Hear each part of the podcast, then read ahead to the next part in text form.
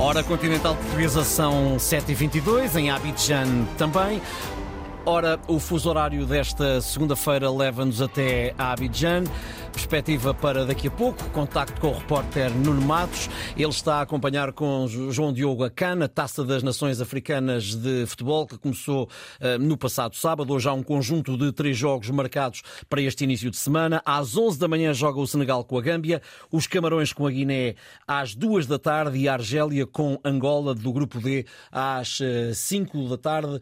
Uh, Nuno Matos com João Diogo estão a acompanhar esta competição para a Antena 1. Recordo que pela primeira vez eh, na história da nossa rádio também transmitimos eh, estes jogos a partir do estádio na, na RDP África. Ora, Ana Sofia, é justamente para Abidjan que vamos agora a Abidjan, Nuno, bom dia, que acorda com 26 graus de, de, de temperatura, está calor aí. Bom dia, é verdade. A Costa do Marfim, que é um país sensacional, oficialmente a República da Costa do Marfim, que é um país localizado na África Ocidental, limitado pela Libéria e a Guiné Oeste, o Mali, o Burkina Faso ao norte, o Ghana a leste e o Oceano Atlântico uh, ao sul. O país cobre uma área de 322 mil quilómetros quadrados e possui um litoral que estende aproximadamente por 520 quilómetros.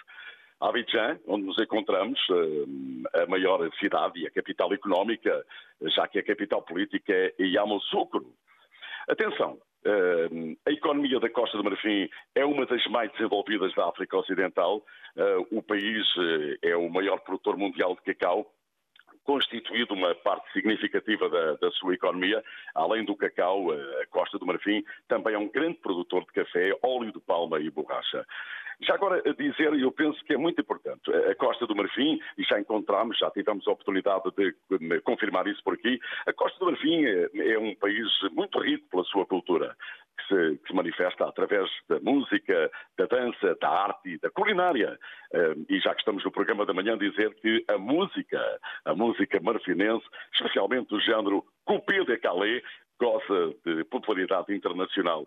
O país eh, também é conhecido pelas suas festas tradicionais, os mercados coloridos, tudo isso já tivemos a oportunidade de ver aqui e, claro, a provar a famosa cozinha marfinense, que oferece uma variedade de pratos saborosos, muitas vezes à base de mandioca, inhame, arroz, eh, tudo isto com carne e, vegetais. E depois, dizer que o turismo tem estado a crescer, turismo tem estado a crescer, eh, muitas reservas naturais, eh, o contacto com a vida selvagem, eh, que tem feito disparar o turismo por aqui. Costa do Marfim é mesmo um país especial.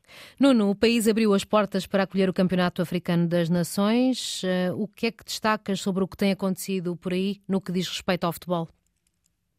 Falar um bocadinho, falar um bocadinho desta, desta competição que a Costa do Marfim acaba por organizar 40 anos depois. Uh, a prova, eu diria que a prova hoje tem um toque europeu. Uh, muitos jogadores que aqui estão alinham em alguns dos melhores clubes europeus, como é o caso, por exemplo, e todos conhecem, Mohamed Salah do, do Liverpool ou, ou Victor Osimhen do Nápoles, mas há outros, por exemplo, joga agora na Arábia Saudita, no Al Nassr, Sadio Mané, ou até o argelino uh, Marquez mas para quem gosta de futebol no seu estado puro, eh, tem a oportunidade de, de, poder ver aqui algumas seleções que delas pouco conhecemos. Uma competição hoje, Ana, eh, com hum, grande evolução a nível, de organização, ao, ao nível organizacional, uma competição mais profissional e a CAF, a Confederação Africana de Futebol, tem cometido menos erros na, na organização e com isso até se perde um pouco da magia desta competição. No passado, ainda me recordo, por exemplo, do feiticeiro branco de R.P. Renard, que ganhou eh, este estatuto depois de vencer duas canas com a Zâmbia e Costa do Marfim, ou do guarda-redes do Congo, Kitiaba, que tinha uma dança muito original a celebrar os gols da sua equipa. Era uma competição também marcada por muita feitiçaria. Mas só para ter uma ideia, a extravagância desta, desta competição um, e também dá um toque de originalidade, eh, só para terem uma ideia, das 24 seleções, só 7 não têm o nome de animais. Na Costa do Marfim, os elefantes. Na Guiné Equatorial, o trovão. E os jurdus, que é o cão salvador, o cão salvador africano. Na Nigéria, as super águias, o símbolo da força. Em Cabo Verde, os tubarões azuis, eh, que é exatamente uma das principais receitas do turismo no país. Mas uh, temos mais. Por exemplo, os uh, faraós do Egito, o título atribuído aos reis do Antigo Egito, evocando o passado glorioso. O Gana, as estrelas negras, Moçambique, os mambas, que é a serpente mais mortífera de África, os camarões, os leões indomáveis, o leão animal nacional dos camarões. Enfim, eh, é exatamente isto que acaba por dar o toque especial a uma competição que está agora a começar e estende-se até o mês de fevereiro.